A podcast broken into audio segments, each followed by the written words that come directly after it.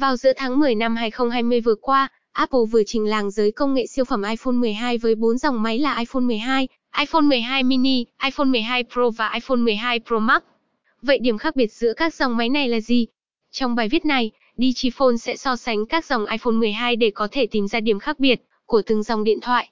Cả 4 dòng điện thoại này đều được Apple trang bị màn hình OLED với độ sáng tối đa lên đến 1200 nits và hỗ trợ Dolby Vision, HDR10 và cả HLG. Tuy nhiên, điều đáng tiếc là dòng iPhone 12 lần này không được hỗ trợ màn hình 120Hz như các dòng điện thoại trước. iPhone 12 sẽ dành cho những bạn thích màn hình vừa phải, mà không quá lớn như 12 Pro hay 12 Pro Max.